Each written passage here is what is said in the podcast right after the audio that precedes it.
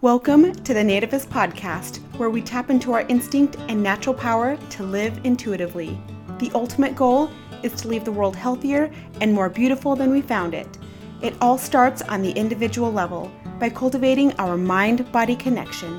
Whether you're on a healing journey or just want to look and feel your best, I hope by the end you feel a little happier, a little more inspired, and a little more invested in yourself and the world. Please remember to subscribe to this podcast and leave a review. Thank you. Hello, everybody. Welcome to the latest episode of the Nativist Podcast. This is the second part of our Indigenous Voices series, and I am thrilled to have Sequoia Dance Leighton here. Sequoia, how are you? I'm good. How are you? So, so good. So happy you're here. And I'm really excited to talk to you, partly because we really haven't talked much about what we're going to talk about.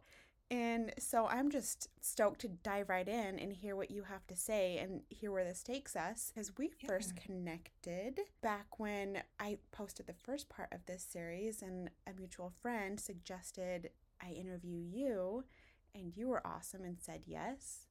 And so now I'm really, really stoked to hear what you have to say. So tell us a little bit about yourself. Yeah, awesome. Um, I'm happy to be here. Thank you.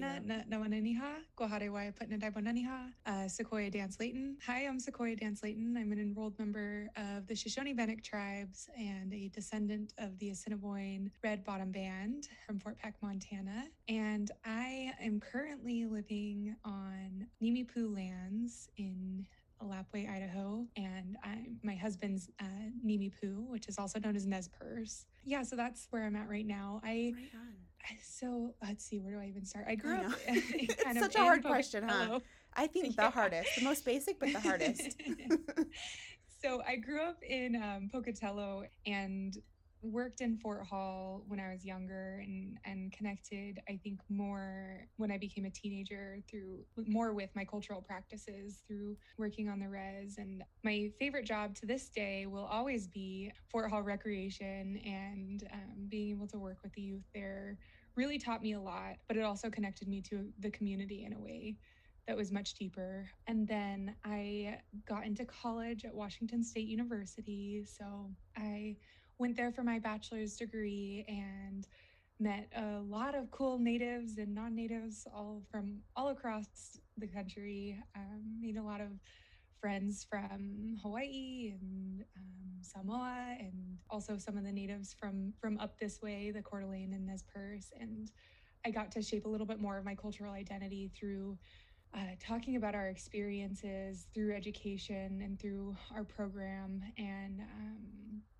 just kind of comparing and contrasting the differences between our traditions and languages and and all of that kind of fun stuff. So uh, once i graduated from there i moved on to get my master's degree from arizona state university on um, the O'odham land. And that was really cool because arizona is like they have 22 tribes across arizona. And so going to Arizona State University, they have the highest population, they serve the highest population of Native students. So oh, wow. I even furthered my understanding of my own cultural identity by exploring that with other Native students there as well through through our education. And I got my bachelor's degree, I guess I should say, in human development. And I got my master's degree in social and cultural pedagogy, which everybody is like, what is that? it's just kind of a fancy way of saying the way that we teach and learn, but through a social lens. So uh, it doesn't necessarily mean formal schooling, but it doesn't necessarily mean that it's not inside of formal Fascinating. schooling. Ooh, I like that. Yeah. And so now I am at Washington State University again, and I'm getting my PhD with cultural studies and social thought and education. Go you. yeah, yeah. So Did you know anyway, you wanted to go that far? Absolutely not. No, I was. Um, I remember sitting in my statistics class in my bachelor's degree, yeah. and I was like, I'm never ever going to be a researcher because I hate this. So yeah, much. yeah, not into it. and the professors would always say, like, "Oh, you better get used to this if you're going to get a master's degree." And I was like, "I'm not going to get a master's." You're like, "Well, that makes that decision." Definitely yeah. not getting one and so I was a first gen student. And so at that point, I was like, just getting a bachelor's degree is enough, you yeah, know, like yeah. that's that's my highest sight. But I was a uh, representative for my tribe. I was Miss Shoshone Bannock, and Ooh. I got to speak at a conference. And at that conference, I ran into a man named Dr. Bryan Brayboy, who kind of spoke with me about Arizona State University. And I, I told him, I was like, first of all, Arizona is way too hot. I don't want to go there. first things first. And second of all, I don't want a master's degree. But he explained this program to me and um, it really did align with what I wanted to do. And I recognized that I still was kind of, I graduated with my bachelor's in three years. So I was still pretty young and kind yeah. of, I, I don't feel like I was ready to dive back into community work or I didn't understand what it meant, I guess. So, uh, yeah, so then I, I went to my master's degree. And after that, I was like, nope, there's no way I'm getting a PhD. This sucks. I hate it. and now I, I worked for a year um, as the director of a program that helps students transition in their first year of college and I was like, man, a nine to five is not my thing. Like I'm not yeah. very good at this. Yeah, yeah. Uh, so I applied for my PhD program and now here I am. good for you. And how has it been now that you're in it? Been, I think, a lot more of a roller coaster ride than I thought it would be. Yeah. Um, I think a lot of us, when we I think this goes for anybody. I think when we yeah. complete education, we're like on top of the world and feel like we have all this knowledge. Oh, yeah. Um, and then you kind of have to be humbled by the world. Oh, yeah. And so, um, repeatedly. Kind of yeah. Yes, very repeatedly. Cycle. Yeah. Regular basis. Yes. um, so, when I applied for my PhD program, I was really excited and felt like I had a really good direction on where I wanted to go. Um, and I knew that I really wanted to focus on, you know, amplifying Native youth voices and Native youth stories. Um, and then I got into my program, and because everything has been distance learning this um, year, it was really tough to adjust because uh, when you're in graduate school programs, any program really, your cohort, your people that are going through it with you are so important. And I didn't get the opportunity to like meet my cohort. Oh, yeah.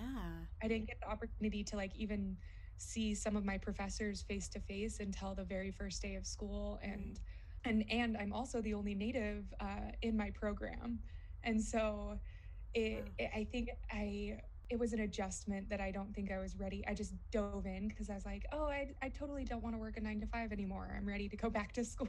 Yeah, yeah. and there was so much more that like to consider that I think I did to prepare myself for the journey. Is that a good thing or a bad thing though? Because sometimes if you prepare yourself, and this might be off track, but sometimes if you actually do the prep, then that convinces you to bail. Not that you right. necessarily would, you know what I mean? But sometimes when you just yeah. jump in, sometimes the yeah. best way to do it. No, I am happy. I am happy that I did it the way that I did it because one, I I needed that like humility and um I needed to be able to learn the lesson of taking a step back and looking at things from a more broad view and thinking about my my impact in in the work that I'm doing. So I think had I been more prepared, I probably would have just gone through A, B, C, and D and not even thought about it. So mm-hmm. I'm definitely one of those people that's like, I'm just going to go in and see what I learn from it. And yeah. It makes it difficult sometimes, yeah, but yeah. the, the learning journey, I think, is almost more important than the product. Yeah, that's a good way to put it. So, what does your day to day look like then? Oh, wow. where you are now. Yeah. You have a lot going on. Yeah. Yeah. So I currently am a graduate assistant. And so I work for, let's see, let me get this acronym right the Center for Native American Research and Collaboration at WSU. Mm. So I am working on a couple of different uh, NSF grants with them. And um, one of the cool things that I, I get to work on right now is we're working with a few different local Native communities to create curriculum that really balances um, culture within the sciences. And mm. so that's a really, really fun one. And, yeah.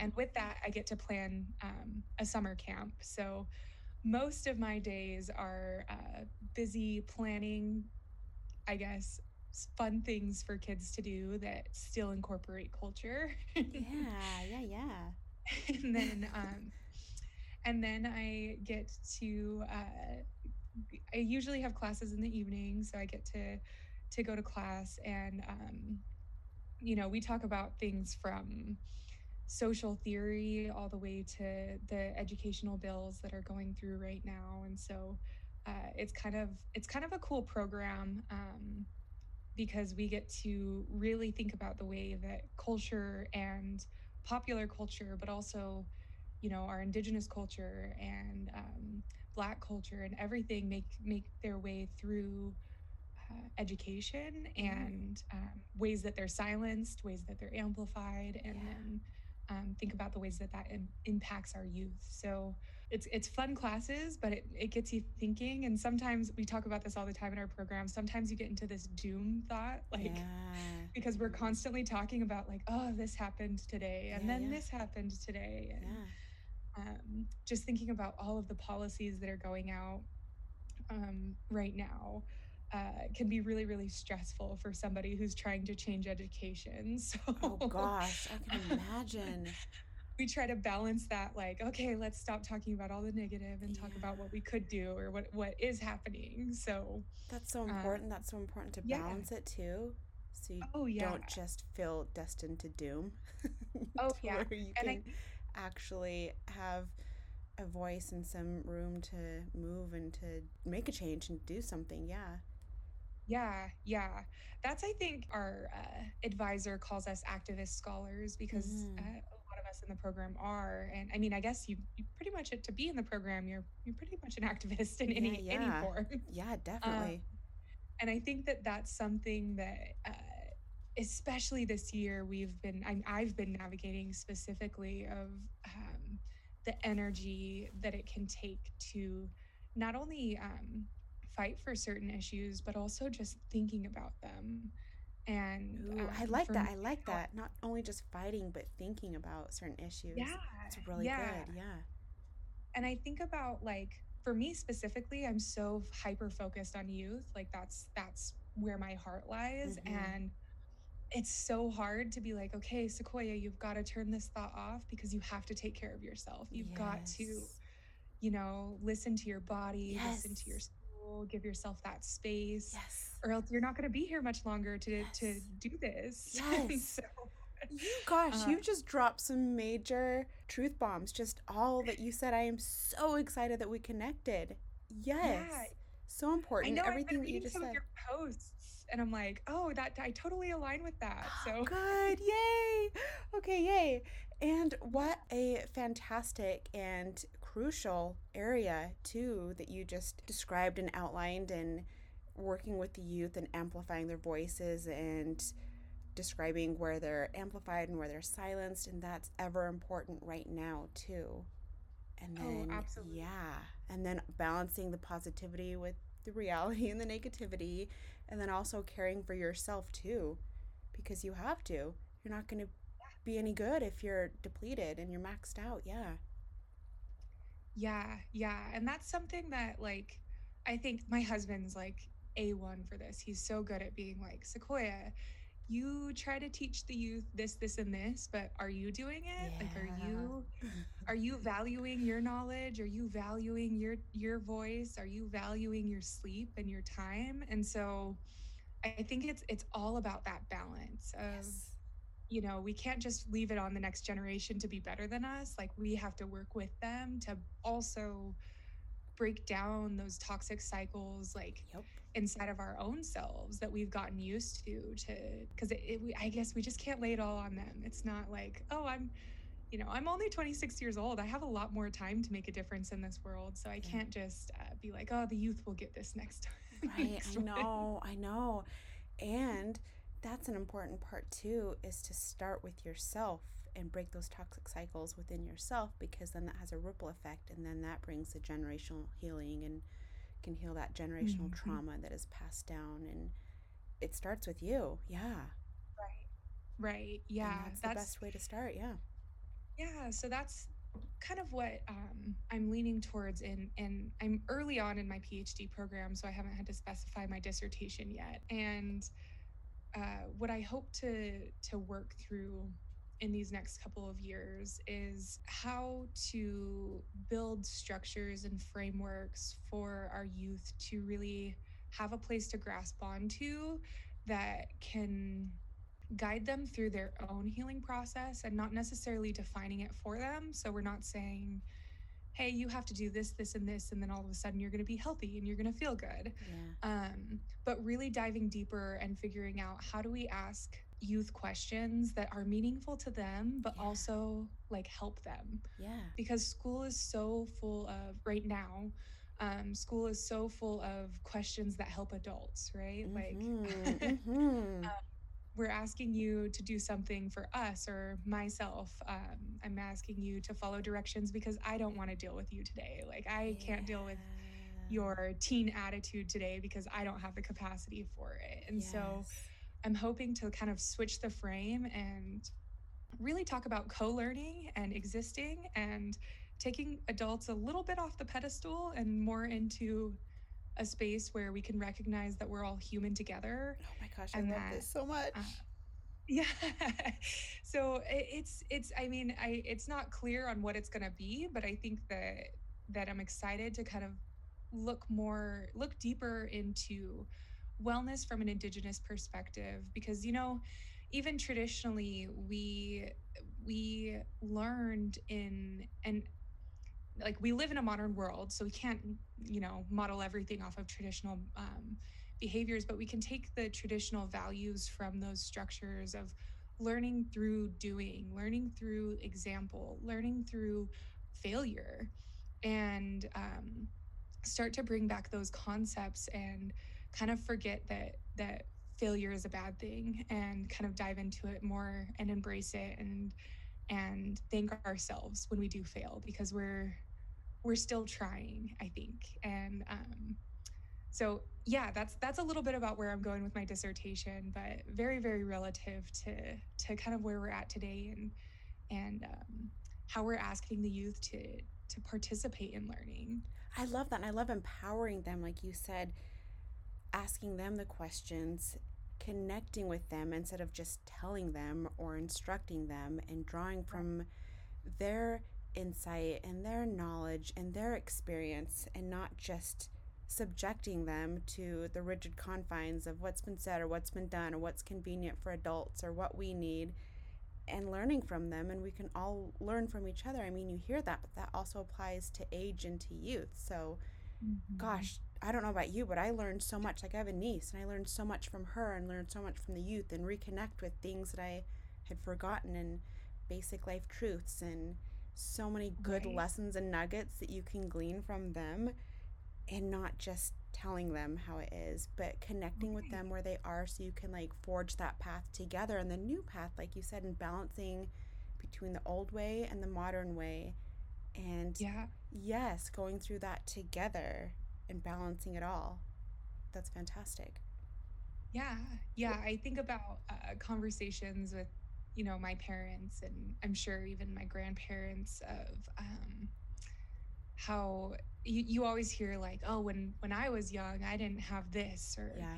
you have it so easy because this this and this and um, i had to remind my my parents my dad specifically that that you know every generation is like holds some kind of animosity towards the generation that comes after them. Yeah. Um, because technology is growing like tenfold. Yeah. Right. Like yeah.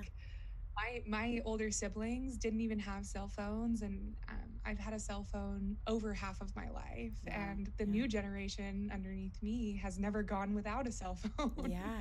Yeah. And so just simple things like that it's changing the way that we look at the world and there are some there are some things that you know technology is helpful for and there are some things where it maybe not it's maybe not the most helpful thing yeah. um, as a human um, but at the end of the day even though you know people who are in gen z or even younger are experiencing life at an easier i don't want to say easier but are more connected through technology have answers right at the fingertips. Mm-hmm. they still are navigating the world. Like they're still having to constantly um, exchange what it means to be them in yes. this world. Yes. And in some ways it's a lot more difficult. Like body image is a lot more difficult these days than it used to be. And and, and i can't say i guess i shouldn't even say more difficult but it's different, um, different yeah and it's so much more accessible to be seeing you know these perfect images of of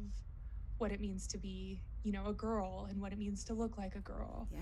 And you know how you should work out if you want a bigger butt and all of these different things um and shifting beauty right ideals. yeah yep. right right. They're right at the fingertips of these youth. Mm-hmm. and so they're having to navigate that where it's like okay maybe maybe like four generations ago we didn't have to navigate that but we we were you know looking at looking at other difficult things of um but it was there was a simplicity to life right like yeah, it was a little bit yes. more like you either talk to someone or you don't it's not there's no like instant messaging or anything yep. like that so yep. anyway kind of a little totally. bit of a tangent but i just feel like all relevant yeah absolutely yeah, like we're all navigating and i think every generation has this idea of what ideal is like Ooh, yeah. i know that you know, I know what I want my life to be like, but just because I want my life to be like that doesn't mean that the like my kids are gonna think the same thing. And Ooh, I love how just like so subtly, like you are dropping these yeah. major truths. Yeah, that's so good. That's so true. Yeah. Such a thought provoker. Oh, I try. that's what that's what being in a PhD program gets you. Love it. Yes, just because your ideal is your ideal right now doesn't mean that will be the next generation's ideal. Right. And and we can learn something. I think yeah. that's something that I've learned from traditional stories and just things that that have been passed down through story is that you know there wasn't one way of doing things um, there were protocols to follow for ceremony and stuff like that but um, if there was a youth i know I can think of a few examples of like an elder telling a, a, younger person how to do something, but not giving them a ton of detail on how to do it. Mm-hmm. And I feel like nowadays we would look at that and see it as setting somebody up for failure. Um, but in in my perfect little head, I guess I think of of that elder uh, leaving out the details to see what that young person might come up with and yes. maybe they come up with a process that's easier maybe Innovation. they come up with a more efficient process yes yeah. yes and so i think we look at those those opportunities as really scary and instead we can kind of embrace it and again it just goes back to like not being scared of that failure yes I love that. And the older generation, sometimes I feel like there's a lot psychologically that could be going on when oh, yeah. they just want to tell the younger generation, this is how we do it. And if the younger generation defies that or resists that or mm-hmm. just dismisses that, it can almost feel like an affront or an insult, like, well, that's not oh, good yeah. enough, or, you know. And I feel like that humility to and the wisdom to structure it like that to give just enough, but then to allow enough free space to where there is room for innovation. That's where the magic can happen. And that's where a better way can emerge, or a different way, not necessarily a better, but a different way. But I mean, innovation nonetheless. And it's when you are open enough and humble enough to leave space for that, that's really when true progress can happen or it will trigger your own innovation you know like there's so much that can happen if you if we just stay open and humble enough young yeah. or old yeah yeah yeah because it's yeah i mean it's important too from the youth perspective too to be like okay well i want to do it differently or i want to do it this way and that's the outdated way and so there's wisdom mm. and something to be gleaned from the old way of doing it you know old doesn't mm. necessarily mm. mean bad or outdated yeah, yeah, absolutely. I think it's I think it's so funny when I get into classrooms or youth camps or what have you and I I um I am by no means perfect either. I get really like this is how we should do it. And I Yeah. have to get into it. I have to wait until a kid asks a question that I'm like, oh, I'm being too strict. Like I need to I need to figure this out. But I get into classrooms and um, I think it's so funny when kids will say something like, oh, can you tell me how to do this? And I ask them a question back. So I'm like, how, how would you do it? How do you think? And they think that I'm like mad at them for not knowing. oh, yeah, yeah, yeah. So like, that's they're not like it. staring Yeah. at me like I like they just got in trouble. And I'm like, no, you know, and so these conversations with kids, it's so um it, it makes me laugh, but not not laugh at them, but just laugh because uh, I I think it's so funny how serious adults take something. Yeah, that's for sure. I'm included. Like Yeah. I'm I'm one of them. And Yeah. um, I was just telling one today that you know your life is meant to be lived. It's meant to be it's meant to be fun. Like Mhm. you know we're we're in school learning, but it doesn't mean that you have to be serious all the time. Like you can explore different pathways. You can laugh with your friends about it. You can talk you know imaginatively about about the world in the future. So. Yes. Uh, And if you approach it that way with a curious, open, fun mindset, I feel like the world just opens up and becomes more enjoyable. And then you can make even more connections, ironically, you know, than you necessarily would with the more rigid mindset. Right, right. Yeah, I definitely um I definitely see that a lot. I see it, it but it's hard. I think it's hard to um especially when you're somebody who's not like permanently like seeing these kids every single day. Oh, sure. Um I just get a glimpse of them every now and then when I'm when I'm lucky to, when I'm gifted that time. And so Mhm. um, I think that uh, I guess what I hope to do Yeah. in in my future is is help to inspire also adults to and teachers. Um, you know, we're all teachers, I think, in our different ways, but Mhm. um, teachers that are working specifically in the education system to think about you know how to make our, how to make our lives you know a little bit easier too and and teaching can be a really really rigorous job and i, I don't think it's as appreciated as it could be by a Oh, lot of people for but sure. Yeah. I I second think that. Yeah. yeah You guys. yeah Yeah, for sure. I, I've seen it. I've seen it a lot this year, specifically too with COVID, Yeah. and so um, exploring these new ways, exploring ways of, and maybe new old ways, Mhm. um, can can help maybe us teachers to to feel a little less um, pressure for that perfectionism and Yeah. pressure for producing students that are you know going to contribute to society and more of like recognizing the humans in front of us that are exploring the world and they're going to contribute to society no matter what i think that that's something that people Yeah. get so scared of but um, instead of i guess pressuring them to go one way or another way it, being able to have more of that relaxed and there needs to be structure like i i, I understand that that's important but having that more relaxed um, feel and look at the students i think can also change the well-being of our teachers Mhm. Oh, definitely. Yeah. Helps that's a win-win. Yeah, if you can have that more relaxed mindset for sure. And okay, so so much to dive in here with you because I want to really get into the granularity of your work and all of that. I don't know if you can hear my dog in the background. I She loves to, okay, good. Anybody if you can hear her. She started she's old, so she started to make sounds in her sleep and she likes to be by me wherever I am. So just listen and understand what it is. Yeah. okay, so this is kind of um, a tangential question, but what do you do for self care to keep yourself yeah in the game? Yeah i think that um, that differs day by day and i think it also changes as i grow so Mhm. um, I had a really tough year with the pandemic um, closing things down and and being on on the reservation, um, thinking about all of the the elders that we had to protect and still have to protect, uh, yeah. was really stressful. And so um, I I suffer like I shouldn't even say suffer. That's a I don't think I've ever said that before.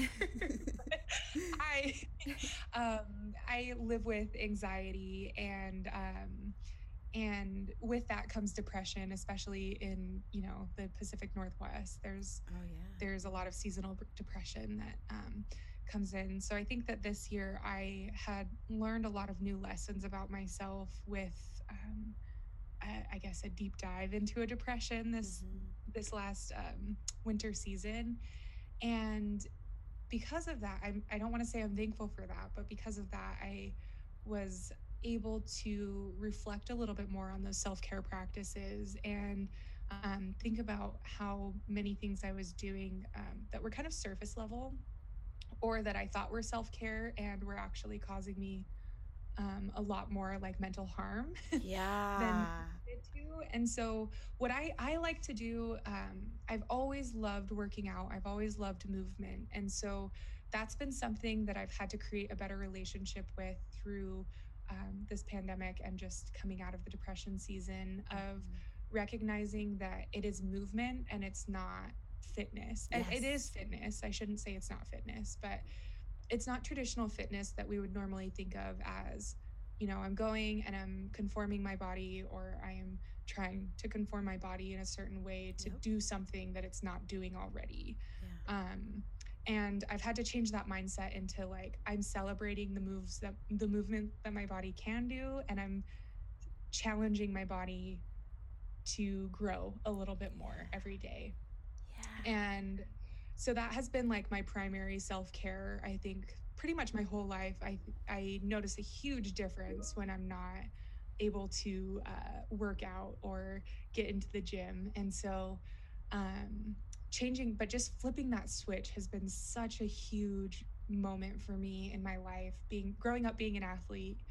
Um, and then also just, you know, with the body standards that we have today, mm-hmm. I think I put so much pressure on myself. I'm also um, a certified personal trainer, so oh, working wow. in a gym for a long time. Yeah. Um, just drills into your head that you need to be something specific. Oh, so yeah one of my self cares is definitely movement, but I think that I explore other relationships, but with like food and with rest and sleep and um, boundaries. And mm-hmm. I think whatever I need, I gravitate towards. Mm-hmm. And that's kind of, I, I give myself that space to explore, I guess, would be the biggest biggest self care. well, good for you for learning that almost 10 years earlier than I did. It's because also learned that lesson. That all the people before me did. oh my, well, that's very humble of you.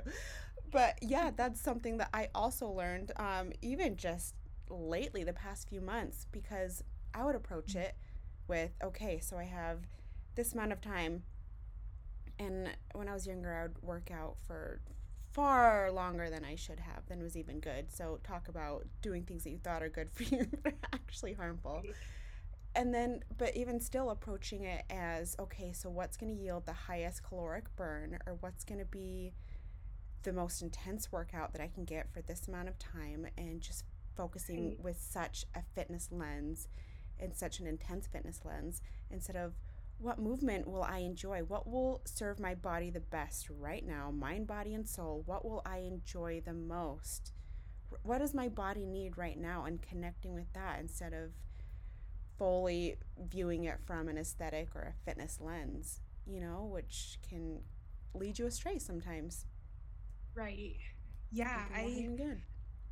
Yeah, yeah, and that's that's I work with um youth and community members on on a little bit of that too and it's hard because when you're so um I think ingrained in that kind of culture mm-hmm. of you know, it's all over the internet too, which is oh yeah, which oh, is yeah. not helpful. No, not at all. Nope. You know, burn burn as many calories as you can. Get into a calorie a caloric deficit. Mm-hmm. Restrict your food. That's one of the biggest things that I like. I try to combat is Ooh, food yeah. restriction, right, and dieting. Yeah. Um, but uh, it's it's tough because I'll get I'll get a new client or somebody who's interested in working with me and you know we always go over goals and a lot of the times their goals are, you know, lose as much weight as I need, or um, they'll be they'll ask me, you know, like, oh, what's a healthy weight? What do you think is a healthy weight? And so we have to start right there of of kind of breaking down that framework and and um, instead of saying what's a healthy weight, more of like, how do you feel on a daily basis? Yes.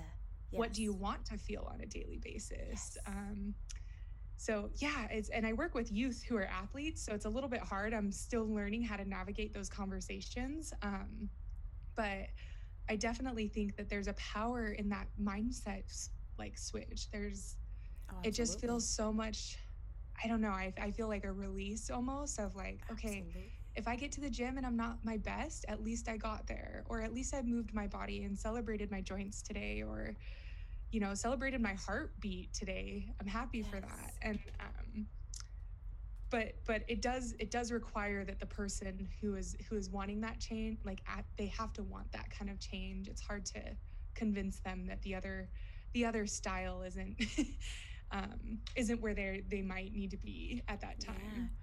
Well and i also i love that approach too because also it re it shifts from the aesthetic to the function and from aesthetic to health and reconnects you to your body. And so instead of, I feel like, and this kind of might be in the same vein, but when you're focused on weighing a certain amount or looking a certain way, have certain muscle definition in certain places, and depending on the beauty ideal of the day, like big booties are the thing now, and they weren't in the 90s. People were literally right. trying to work them off, and now trying to work them back on.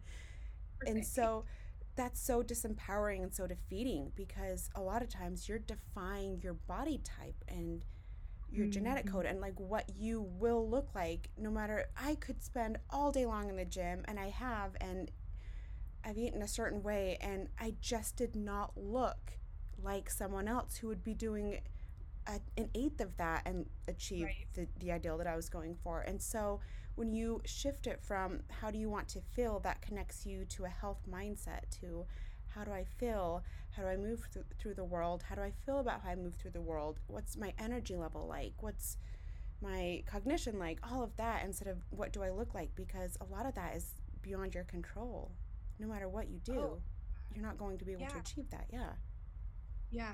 And and I think that that like there are things too that are coded to be you know health health related yes. when really um it's not for your best well-being yes yes thousand percent I, like i think just like working through working through all of the the uh, i guess terms that are out there and the science that's out there and you know there's even i had a doctor tell my mom that she shouldn't eat bananas oh, because oh, no. they had too and I was like, oh, no. are you flipping kidding me? Oh. Like, she's not diabetic. I should say, like, for certain people, that might ring true to their health, but. Sure. I was like, a banana is fine, mom. Like, well, I'm not a doctor and I cannot equate myself to a doctor, but um, I feel um, pretty confident anything, saying. Yeah. Anything that naturally okay. comes out of the earth, like we can have a relationship yes. with it that's positive. Yes. I, I truly believe that. and yes, and well, I want to talk about that too with indigenous c- culture and their mindset on that. But um, going back to also understanding that what is right for one isn't necessarily right for another, also. So Absolutely. just because, yeah, a certain regimen or certain protocol is going to work for one person isn't going to work for another. And mm. yeah, so just cluing in to your body and what signals your body is sending you and then just having like an open relationship to just mm. natural mm. foods that you said come from the earth, you know? Like mm-hmm. that's I yeah. mean something I think to be embraced. Again, unless you have a condition that precludes you from that, but yeah, I mean, that's very, very valuable. Okay, yeah. so I would love to hear you talk more about, well, everything, but um, going back to your relationship with, to your heritage growing up, will you talk a little bit more about that? Yeah, so um, I. I have like a, I think identity crisis on a weekly basis, and I think that this is pretty much common with um, I shouldn't say common, but I, I have this in common with some of my um, other mixed um, mixed Native people. And uh, for me, I like just recently, I've even been navigating between this um, the term between like white passing Native. Mm-hmm. Um, and I, I definitely will say that I am a white passing Native. However, I also have been like having the conversation with myself. It's I'm like all nervous to talk about this. I've never talked about it. well, thank you for um, talking about it so much. Oh, yeah, no problem. But I've had this conversation with myself about, you know, it, it's odd because I'm white passing for a lot of the year, but then, you know, summer comes around, sun comes around and like I I tan very quickly and very easily and so then I'm like and then I become like very identifiably native. Oh yeah. Um and so uh it's it's not my space to take up as a as a um, I'm not a brown skinned native who um, like politically takes on that um, what it means to be a brown skinned native. I think um, is the best, I guess, best way to describe that. But uh, yeah, I've been I've been working through that. I think my whole life, and I grew up. Um, my my parents, my dad is white and my mom is native, and I grew up a lot of the time just not allowed to really talk about the nativeness or indigeneity of myself and um, it, it was it was really difficult because i i really was interested in it and i would ask questions and it would be kind of like you know like oh we don't talk about that or you know you're that's not your only identity so mm-hmm um, I wasn't necessarily allowed, I don't want to say allowed, but I wasn't given that space to explore that as a kid. Mm-hmm. Um, and then as I got older and got more involved with with my reservation, I started to ask more questions and um, I became involved in like some of the like youth government stuff there and uh, that's where I that's where I was introduced to you know other people who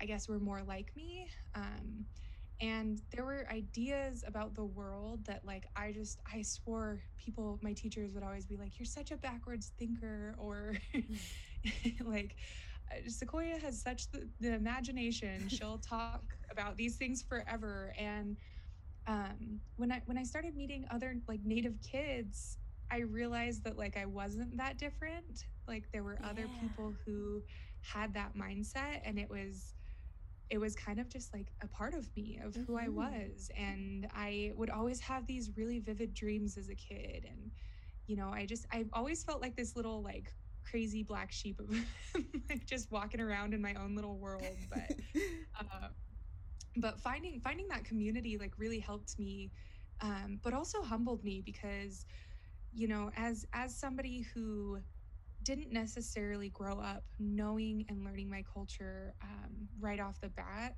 I had a lot of work to do. And though it wasn't fair that it was my responsibility, it was still my responsibility um, to, to take on that effort and to make sure that I was listening to the stories and listening to the elders. And, you know, sometimes you're not accepted in those communities and, and in those stories and in those ceremonies and and it can hurt really bad. Mm-hmm. Uh, but at the same time i had to recognize why and then also recognize what i needed to do to um, to be accepted. Mm-hmm. and there's a lot of there's a lot of trauma i think in our communities. I don't i don't think i know there's a lot of trauma in our communities on what it means to be a mixed native. And i think one of the most humbling experiences was in um, in Arizona where I had to realize that just because I knew culture and just because I worked really hard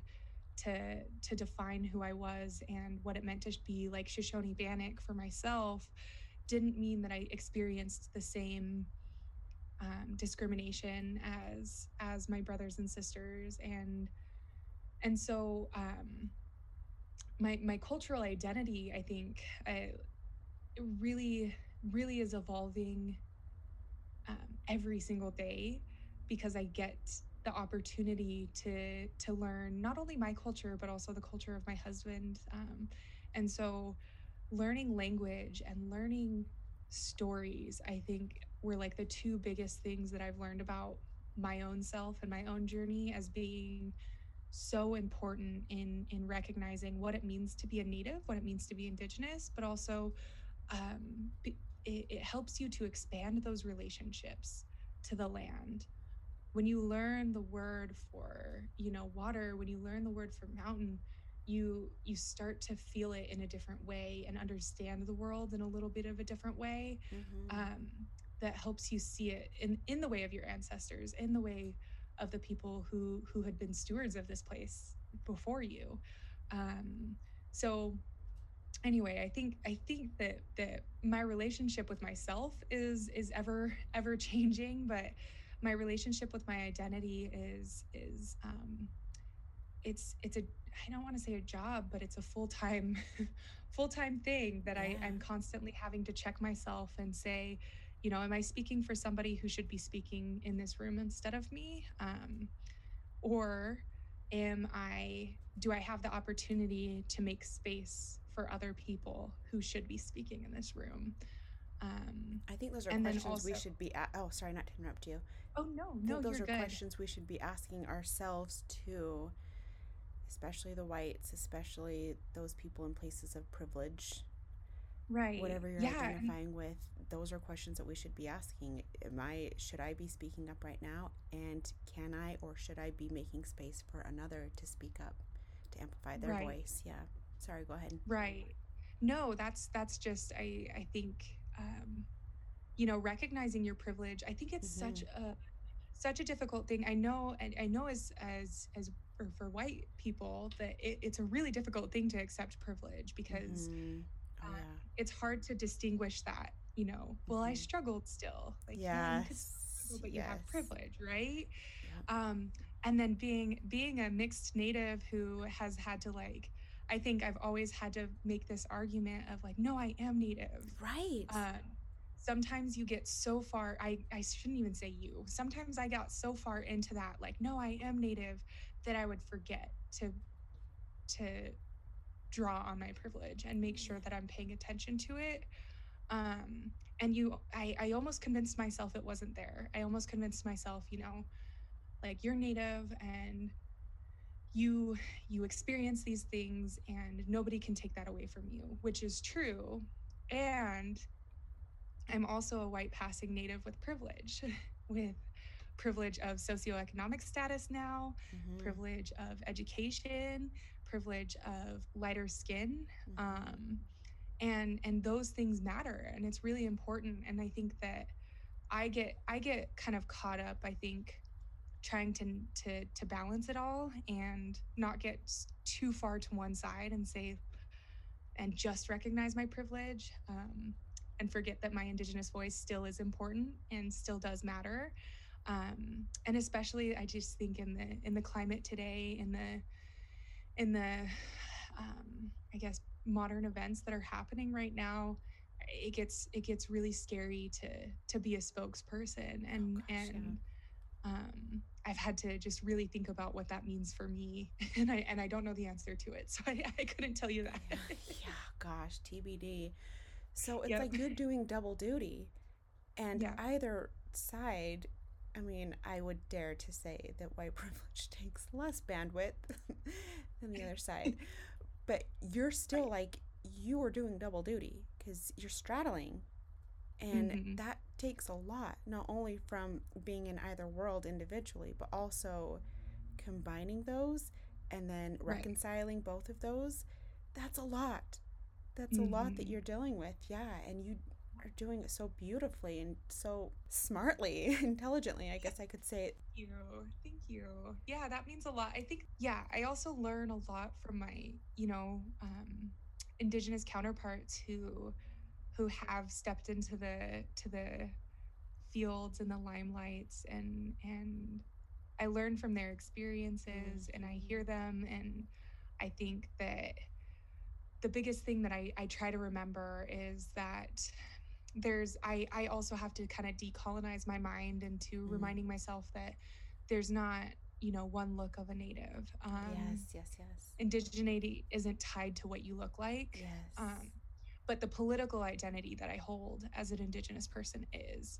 And so recognizing that I can separate that pol- politic or political identity mm-hmm. of how mm-hmm. other people perceive me with, you know, my cultural and personal identity and and be able to say like I I recognize that I'm seen this way and that like my voice will be heard more in more rooms and um but also I, I I my voice is important and that yes. I do have experience yes. and knowledge and um and cultural understandings that should be considered and shared and hopefully there's you know a young native little girl who is also seeing that and saying like oh i can do it like there is mm. someone like me out there mm-hmm. um, just like i experienced when i when i got to to meet a community of people similar to me. So i think that's the goal is is just continuing to remind ourselves that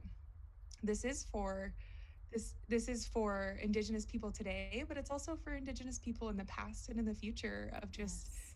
you know, carrying on legacies, carrying on stories, carrying on who we are, and and also giving light and giving um, that empowerment back to that empowerment piece to to those who are watching and listening as we go. What important work! So important and so rewarding too. You know when yeah. you're able to illuminate that and then give hope and I mean show an example of what's possible and to share your message and to share different ways of thinking and ways of living and ways of viewing and ways of perceiving. Yes, so much that mm-hmm. goes into it. Yeah. So, what are your biggest challenges with the work that you're doing right now, what you've done in the past? I know that's a pretty broad question. Yeah, yeah. Um I would say I, I I'll probably speak on two challenges. Um, one, I think, is um, the challenge of perception. I think I I think when you're when you're native and you're in a predominantly white space, uh, you kind of gravitate into this spokesperson, yeah. um, like a tokenized um, spot, I guess. Mm-hmm. And like being on a uh, podcast, like right now. Yeah, no. this was totally voluntary, I promise. Thank you so much, Sequoia. No, no, but I think like going through education, um, you hear other people's stories, and and I heard other people's stories, and I I would uh, wish that that I had you know I could relate to them, or I would um, um in some ways be like, oh, I'm not native enough because I didn't hear this, or I'm too native because I'm not like this, mm, yeah. and and so I I guess a huge challenge for me has been able to has been being able to step back and focus on my own story and recognize that that is enough regardless no matter what. And um, I think public challenges you on that. I think academia challenges you on that mm-hmm. and so it's kind of a space that you really have to fight to stay into because um, I'm constantly asked to step out of it and speak for you know other native people or speak for non-native people mm-hmm, yeah. and i can't do that it's it's not in my wheelhouse it's not in my story so i can only speak for me and um, share that that experience and if other people if other indigenous people can relate then you know we're building collective stories and collective memories and um, if they can't then then that's my own experience and um, so I'd say that's been a big challenge in in completing my work and getting my work done because a lot of times I I just won't value my voice. I, I just am scared to write or scared to say something because I don't want to be deemed as you know fake or um, unknowing or anything like that. Yes. And oh yeah. Being able to drop those perceptions has has been helpful, but also is a really hard thing to continuously do. yeah, I can um, imagine. And whether or not you see immediately whether people are relating to or resonating with your story right. or your voice does in no way diminish its value or its need. Right. Because, right. especially if you're speaking on a public level or on social media or sharing it on a broader dimension, you don't know who's relating to your story. It's needed. And I mm. love how you said that. You have such a way with words, and I love how you had framed that to where if there even if people aren't relating to your story, it's collectively built upon and it's all integral and needed to mm-hmm. this patchwork and fabric that we're making and it's all needed. Mhm. Yeah. Yeah, that's and yeah, and I I think that my second I guess challenge kind of builds off that in that um, in my PhD program specifically, I've just been really struggling being that only native voice because I don't want to be. Yeah. But I also know that it's a privilege to be in the space that I'm in, so I need to be. Um, and so I guess I, I'm I'm learning to navigate those boundaries too of recognizing, you know, because there's microaggressions up the yin yang. Like, oh, you know, you would imagine. think that people would would uh, think about think about that kind of stuff at this level but because it's so ingrained yes. that we don't even recognize that it's a microaggression yes. so you know it's it's it's learning to use my privilege and stand up and say like hey this is not okay but also recognize when i need to you know protect my sacred space and protect myself and I it's I guess that's that's one of the biggest challenges and I think probably for any native in academia is you, you don't want to be a sellout. You don't want to be somebody who um, got to where you are and now you're just doing the work and banking off of it and forgetting mm-hmm. about the community and I you know there's no means that I think that anybody does this um, but yeah, yeah. I think it's a fear that a lot of us uh, indigenous scholars have um, but then also uh like you i still i still have to navigate that like you know i need to stand up i need to say that this is absolutely not okay and it shouldn't be mentioned you know yeah so do you mind sharing some microaggressions so people yeah. have an idea yeah so um, one that that it was handled pretty well in class but one um, was a class we were talking about getting to know each other a little bit more and um, you know spirit animals was brought up and yeah. somebody was like you know what what is your spirit animal or you could choose a spirit animal for someone else and i was just like taken aback because i didn't realize i guess i had thought that this had already been a conversation pretty much nationally that yeah. i didn't realize that oh we're still like, having this okay oh yeah so I, I sat there to try to think about you know what am i going to say yes. how am i going to how am I going to address this? Uh, yes. Uh, especially because it was, you know, classmates leading the class. It wasn't the professor. I think I would have stood up immediately if it was the professor. Yeah, yeah. but it's almost more intimidating when yeah. it's, you know. So I was waiting oh, yeah. for the professor to say anything, if anything, and then um, I just kind of nonchalantly passed on this article by uh, Chelsea Luger, who is one of my large influences um, into wellness and stuff, and mm. she she uh, runs Well for Culture with Thosh Collins, but she wrote a great article on why spirit animals are, you know, like that's just not an okay thing to yeah, do. Yeah. and I was thankful for that resource. I was so thankful for it because I didn't have to like come up with anything off the top of my head on like, oh, I don't even know how to explain why this is offensive. It just is. Well, yeah.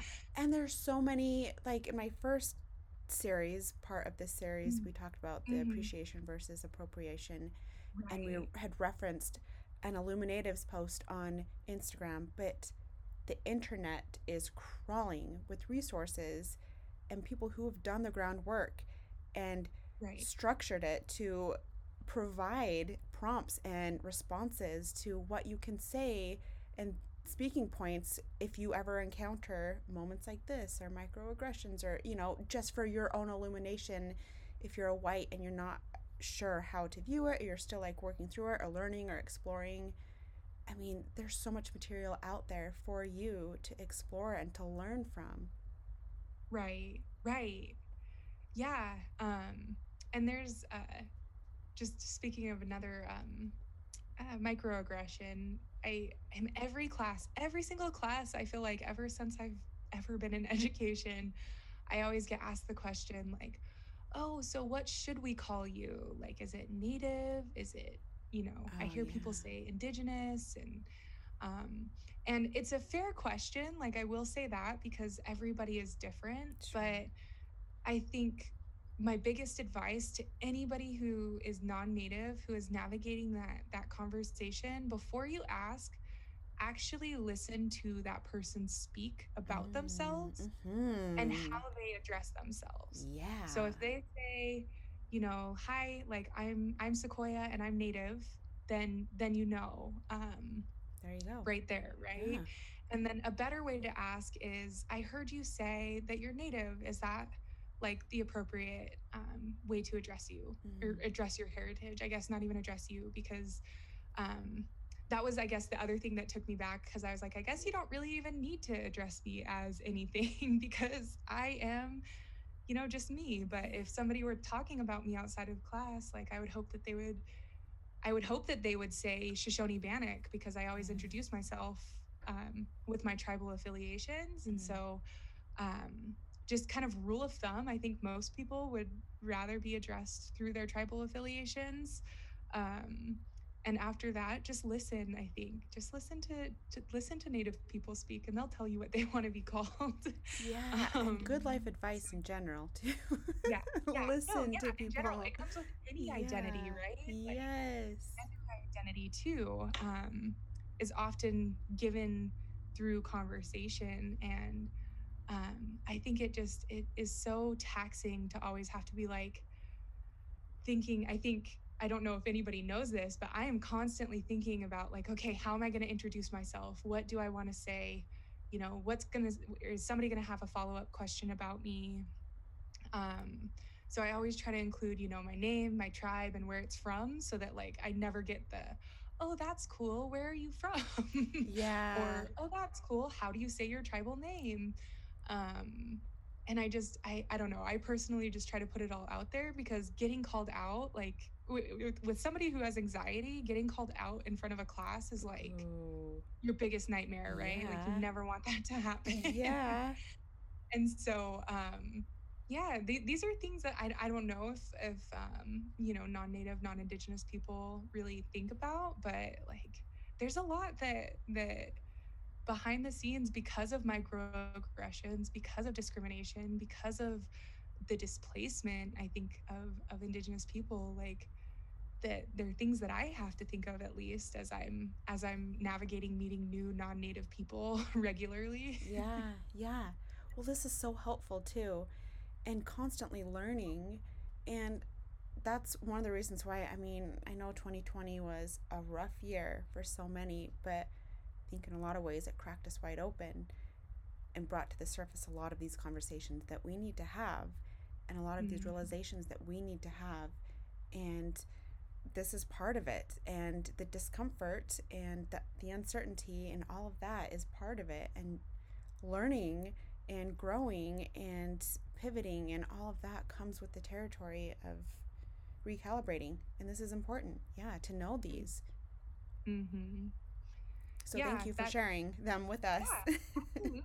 Yeah, that discomfort is so important. I remember, and I'm so thankful for this year. Um, I'm not thankful for the events that have led us to this year. Mhm. I think it's, and even, you know, like I have to mention settler colonialism and, you know, it goes all the way back, right? Like this Mhm. is not new to any of us.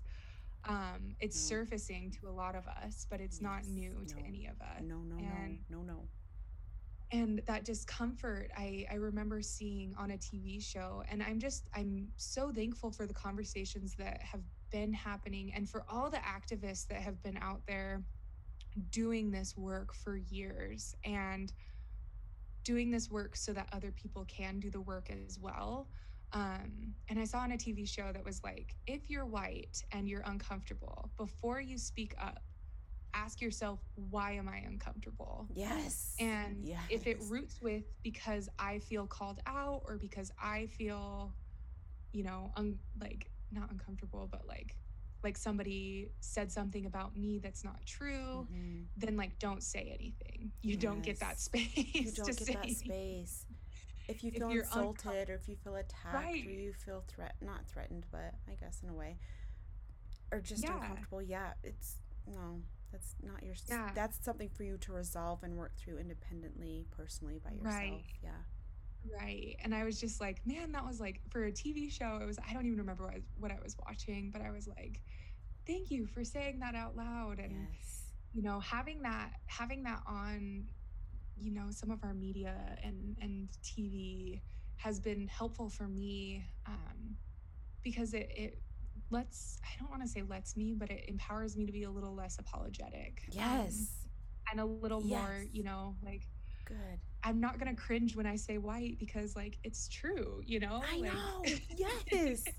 Yes. When I call out a room of white people, like I'm gonna call out a room of white people and they're gonna feel uncomfortable. And I'm probably gonna feel uncomfortable, but it needs to happen. And so happen. I've been super grateful for those those interactions, I think, around me. And and specifically I really have to chalk it up to all of the people who have been doing this work for years. Um, Oh creating gosh. that and creating those dialogues and and um, situations for us to be able to to for us um, younger generation to be able to be like you know what no i'm gonna say it like i'm not gonna hold it back anymore yes, as it should be. Oh my Right. gosh. Yes. So grateful for all the work that has been done that I've been able to learn from. Oh my gosh, there's so much to learn. And that's the thing. That's there's so much to learn. Even just I look back at things that I thought or did just months ago or a year ago or 2 years ago. I mean, it's a constant journey and I think it's the kiss of death when you think no, I'm good. No, like I'm a good person and, you know, I have a pretty good grasp on things. That's a red Right. flag for yourself. Like, buckle up. You need to learn some more. There's there's always Yeah. more to learn. There's always more to learn. Yes. yeah yeah and i think that kind of loops us back around um, i know i know we've been talking for a while that loops us back around even to what i was talking about before of just like you know education has to make this shift and change and and Mhm. hopefully we do um, into not thinking so much about education as being an end stop to learning Yes. and I know a lot of educators don't think that, but you know, the way we raise our kids in education systems, it's like once you're done with this, then you're good. You know, really though, yeah. Yeah. like all you got to do is get this degree, and then then you're good. You don't have to do anything after that. And and instead embracing uh, the lifelong journey of learning and the lifelong journey of growing and um, just even you know uh, listening and teaching listening differently i think is going to be so important in the future because Oh my because gosh, yes. we teach people you know how to listen. What did you say verbatim? You know what did you see on the screen? And instead like you know we we've got to teach those deeper skills of listening and and Oh i think that gosh, that's where we grow as a community and as a society in general Oh my gosh, yes. And that facilitates connection. And that's what we mm-hmm. desperately need is connection. And oh yeah yes, and a life of learning and growing via whatever modality, whether it's formal education, informal education, it doesn't stop once you get your preschool certificate, your high school diploma, your bachelor degree, your PhD, no matter what it is, that's not the end of the road. Like, and there are so many other ways to learn and people from Mhm. whom to learn. And I think when you view it from a curious mindset and an open mindset, it makes it fun. And there's so much to learn and connections to make. And it's a blast, actually. You know, when you really, it can be uncomfortable, absolutely. Oh, yeah. Especially when you're learning certain things or unlearning certain things. It's not always easy and seamless, but it's necessary and it can be exhilarating and so rewarding and gratifying when you do commit to the Mhm. journey. Yeah. Oh yeah, yeah. I read a great piece. Um, a lot of my work revolves around settler colonialism and settler Mm. colonial ideas, and I read a really good piece that that humbled me um, recently. That was like, natives are not excluded from this, which I knew. We participate in settler colonialism too. um, not, I guess, I don't want to say not voluntarily because we are voluntarily here, but Yeah, yeah. um, it, it's ingrained in our in our own reservation systems and government systems and capitalism and all of that kind of fun stuff. But um, just just even those words being on the paper, I was like, you're right. Like I also am participating in this, and I think that that's that's where I've been learning the most too. Of mm. just like it is it is so uncomfortable. It really oh, is, yeah. but maybe maybe just maybe there's a comfort in being discomfortable. Ooh, maybe there's a yeah. different kind of life there, right? Yes. Good way to spin that. I really like that. Will you speak to us a little bit more about settler colonialism? It's baked yeah. pretty deeply, and it's mm-hmm. the water in which we swim, so we don't always recognize how it presents and how it manifests and how it affects us and how it's perpetuated. So, this is an yeah. important conversation. Oh yeah, yeah. And this is something that even in in my PhD program I am constantly like, oh, but don't forget settler colonialism, like don't forget it, you know. Yeah. Um, so I and this is not going to be perfect. So I will say that if anybody listening is interested in learning more about settler colonialism, which you probably should be, yes. Um, please, please go and do a Google search because there's a lot of Indigenous people who have done this much more eloquently than I'm about to. But um, settler colonialism is is a type of coloni- uh, like colonization that revolves around um, an outsider coming in and claiming um, land as their own, and so um, America is specifically that. yeah. Oh, um, yeah. Outsiders coming in and saying this land's untouched, therefore it's ours, and like we're native here. This is our place now. Um, and so uh, it's it's ingrained in in the structures of even understanding like a perfect way of, of, of recognizing settler colonialism on a daily basis is maps. Um, borders have been drawn on pieces of paper and have been arbitrarily placed, mm-hmm. and in in um, conjunction with governments that uh, rule that land and anybody who's on it. Um, and if if you were to take away that settler colonial perspective and see a piece of land, I guess from from my point of view of what indigenous um, indigenous worldview might look like. It is a piece of uh, the land that we're on isn't to be ruled. The land that we're on isn't to be separated. It's connected. It speaks to, you know, the oceans speak to the other oceans, the coasts yes. speak to the coasts, and there's no um, keeping people out or keeping people in. Mm. Um, but also i think the other the other thing is um, that i don't think a lot of people think about is like oh i'm a i'm an idaho native right like people will say stuff like that or i'm a i'm a native to new york mm-hmm. yeah yeah um, and and that's that settler colonial perspective of, of this idea that you know like oh our ancestors have been here since america has been america um, which is somewhat true because America didn't exist before. But there were people who were taking care of this land, and there were humans who lived in conjunction with nature and um, even that phrasing right there power. people who were taking care of this land. Whereas yeah. I feel like the colonized terminology would be people who own this land, people who had this land, right. Instead of living right. in synergy with the land. And it's more right of a respect for the land like that right there just highlights the respect for the land rather than ownership of the land it's Absolutely. a big distinction yeah yeah i think that that's like the hard thing about talking talking really specifically to settler colonialism because you know um, i guess i don't i don't know where people are at you know mm like i don't know how deeply people have thought about these concepts of this land not being you know the land of their own ancestors yeah. and even for me, I always have to recognize, you know, I'm visiting, I'm visiting this land. Um, this is Nimiipuu land that I'm on. Mm. And because it's Nimiipuu land, like I need to be respectful of the stories of the Nimiipuu. I need to listen to the elders and know um, something up here, I guess, that people do a lot is pick huckleberries. Mm. And um, because people are over harvesting them, they're not, the plants aren't growing back. And that's a first food. So that's oh. a food that's traditional to these people yeah. and and many people in um, in Idaho. And so to just even have that knowledge of being like, oh, here's a huckleberry bush. I'm going to take a, a berry off of it. instead of thinking is this is this bush over harvested has it supplied what it needs to supp- supply to the community?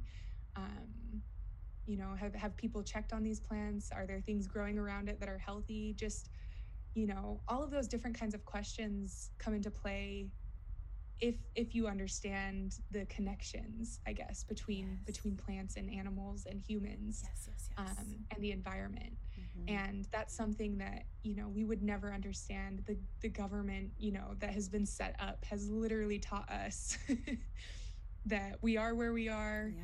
to like take resources and not to Mhm. just exist right Mhm, mhm. Yes, absolutely. And that's, it may sound like so subtle, but that's pretty profound right there. And just that mindset and that view of your relationship to the earth, to resources, to all of that. And viewing it from how you affect the resources around you and the people around you, and how your actions have ripple effects and I think Mhm. sometimes get things get pretty problematic, and we've seen that. And not to get too political with this, but Mm. you have some collective societies and you have some individualistic societies, hmm and a balance is typically the ideal. And so, if you're looking at it through an individualistic lens, like what can I get from this? It just matters what I can get from whatever I'm taking from, as opposed to okay, so what what can I do to contribute to the ultimate good? How do my actions affect those around me, the resources, the land, the earth, the people around me? How am I impacting them for good or for bad? And just to have that awareness, I think, is Right. just paramount. It's needed, and Yeah, it's lacking yeah, in a lot of places. Yeah. yeah yeah one good way to i think if any if anybody is interested in in diving to this topic topic deeper one good way of thinking about it is um not looking at this world as human centric hmm if humans weren't centered um i guess i shouldn't say like i i don't know you know what my ancestors thought i guess personally. Yeah. but through story and through oral tradition we know that we as humans were not the number one living being on earth. Um, and earth collectively as itself was like number one. And and um, but but there was just an understanding of systems Yes. and so there's a lot of research and some of it is is a little bit whitewashed but there's a lot of research around um around like looking at this world with a less human centered Mhm. vision Yes. and uh, there's a lot of sustainability topics out there like that so have you read the book *Sapiens*? no i have not It's been recommended to me multiple Oh. times so, so i feel like i should so good. Yeah, and it I mean addresses this too and really outlines this and the evolution of humans and just how we've taken over the world like we own it.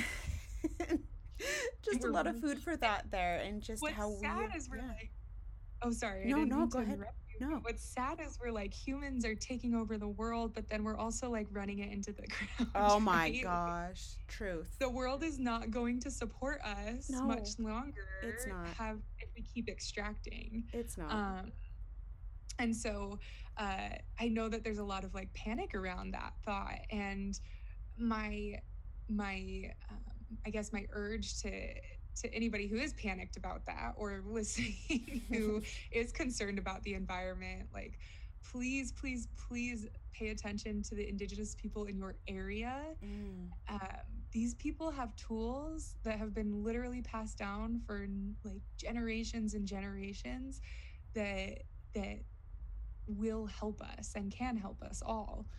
But it's very centered to like where we're at. And so if you think about like um, universities and sometimes big places will do like land acknowledgements um, and beyond those land acknowledgements it's acknowledging that there are tools from our indigenous tribes and and communities that can help us understand and treat the world a little bit better um, oh but yeah. it doesn't come without sacrifice right like the, it, sometimes that means we have to give up comfort Yes. And I think I said this in the last episode too. I have noticed, I mean, the indigenous people have the tools and the answers that we need, which is ironic because right. you know we would dismiss no no no no we have the progressive way of living. We have the whatever way of living that's run the world into the ground. So that's great. It's just i've noticed an awakening and a shift where people are starting to notice oh wait so maybe the indigenous people do actually have the answers and just a reappreciation of that and a trending back towards okay maybe we need to listen to them they have the answers that we need they have the tools that we need we need to learn from them and it's mm. just a circle back man that we shouldn't have taken us so damn long in the first place but it has and it's encouraging to see that happening i mean it's slowly it needs to happen yeah. faster i would think but i mean at least it's yeah. Happening and there's an awakening again to that to the value of right that. yeah there's definitely that that um, uh, I think about things like, you know, modern agriculture, and a, a, lot of people just don't know that when when settlers came, um, like Native people taught these settlers how to like grow crops and fields. Um, the burn theories, so burning burning certain crops and that kind of stuff, was mm. was a Native concept, and and uh, I think it it was like the baby bottle or something. Um, I there's a whole list. If you look up like uh, native inventions online, um, Indian Country Today posted a, like a list of things that are like came from native inventions that Ooh. were then coined by like white people. wow, really? Yeah. So uh, there's a whole list of them, but it's stuff that I didn't even know either. I'm like, oh, I'm gonna have to take that and like remember that because yeah. it's just so important to recognize that like indigenous knowledge has been here. Oh, yeah. It hasn't left. No. Um, and you know boarding schools and assimilation and the Indian um, Removal Act and all of this kind of stuff led up to. Um, us understanding natives as being only existing on reservations or you know having to you know look a certain way or dress a certain way or talk a certain way. And and like this knowledge has existed in all of our worlds a lot and it's just been taken and unrightly claimed by by people who it doesn't belong to. Yes. Um so there's even there's even like areas of that i know i feel like i'm like deep diving into a million different topics but it, it just all kind of relates to that. Yeah.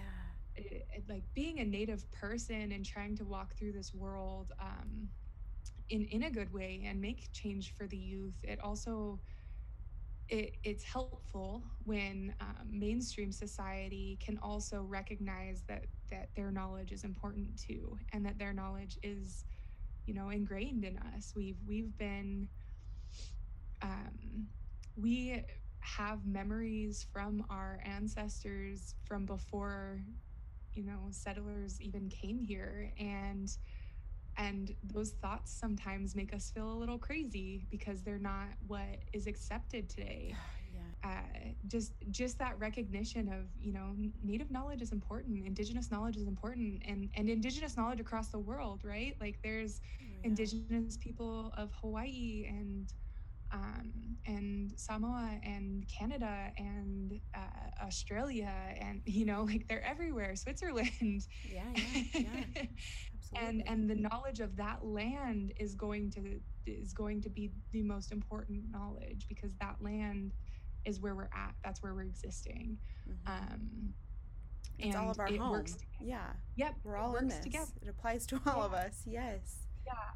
So anyway i guess indigenous doesn't just mean america that's that's um, indigenous flies across the world and um, and so does the knowledge there. Each place holds that knowledge each space um, and people hold that knowledge and so amplify it use it. Yes well i just would imagine how frustrated i would feel if i were to see settlers come take the land and then just run it ruin it in a in a way you know that's kind of where we are without mincing words. And then to just be completely dismissed and brutalized and oppressed and killed and all the awful things that went on. And right. and then just like diminished and marginalized. And then to have the answers just to watch that happen to the earth that you used to coexist peacefully on and then to Right. see that happen to the earth and then for people to actually start to realize and be like okay well actually we need Yeah. your help now because we've ruined everything It's like, it's, it's like when um, this is a very simplistic way of looking at it, but it's like when you like somebody wants your toy, you know, and you don't want to share it, but you're like very reluctant and you're like, Mhm. here, fine, take it, whatever. We're not gonna argue about this. And then they break it and like you know you're like trying to tell them don't do that it's gonna break it just you know whatever but then they break it and then they give it back and then they're like here like Mm. what am i supposed to do? Just have super glue and like, get Ah, it back together? Like yes i was already trying to tell you not to break it in the first yes place. yes yes yes. If you would have just listened Uh, to me this whole time or if you wouldn't have taken it If at you all have taken it, be this. yes exactly and so well- such a simplistic way of looking at it but like that's what it feels like. That like was just give it good. back like gosh. That was so good. And just little things like our food our fruits and vegetables don't have as many nutrients as they used to have because of soil depletion because of how we just played the short game as far as Right.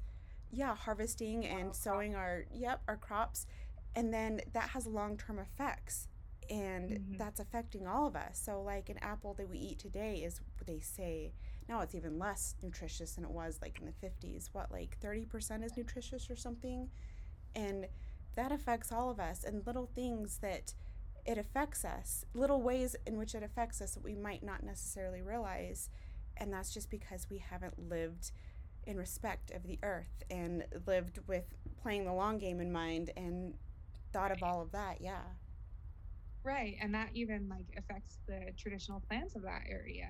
If we're, you know, um, tearing down those plants because they look like weeds or they're just, you know, Oh, yeah. unruly bushes or what have you, and then we plant these monocrops and ruin the soil, they're not Mm-hmm. like our traditional plants can't come back. no Um, and disrupting I- fa- fauna and flora like introducing Yeah. new invasive species or whatever and just not having that appreciation or knowledge or insight for the earth and Right. its inhabitants yeah not just humans animals also right and so yeah and that and that's like something where it's like you know that's irreversible we can't i mean we can Yeah. work on something new um we can work on a new way of of respecting the land and respecting the soil and Yeah. respecting the the indigenous species but you know we can't go back and and that's like i think something that i've noticed that's different with even even some of my like non-native friends where it's like i i, I personally so I believe that, you know, everything I say is a prayer and everything that I do is a prayer. And Mhm. so if I don't think about it ahead of time, if I don't think about what I'm going to say or think, you know, how that impacts the world, putting that prayer out there, then, you know, it could be disastrous if I'm just, you know, when you're angry and blowing off steam and you just don't think about it and throw it out there, uh, you can't take it back. You can't go back and say, just kidding, I don't want to put that out in the universe. Um, and so it, the same goes for our actions. You know, everything that we do is impacting our future, our future generations, our kids, our grandkids, our great grandkids. And yes if we're not thoughtful about that now because we want the fastest, quickest, easiest life, then their life's going to be a lot harder than ours. Mhm. Um, and it's not going to be, you know, it's just not going to be pretty for them and and and enjoyable. And so, and not everything should be enjoyable, right? Like there are difficult things that we have to get through in this world, but sure if I can't say, you know, I'm going to say no to plastic because I don't need it, um, I can make my own food at home in a glass container, or I can, you know, like make my own drink at home and not get a plastic cup, then I am like just contributing to the future, kind of having to work harder than us in saving this world.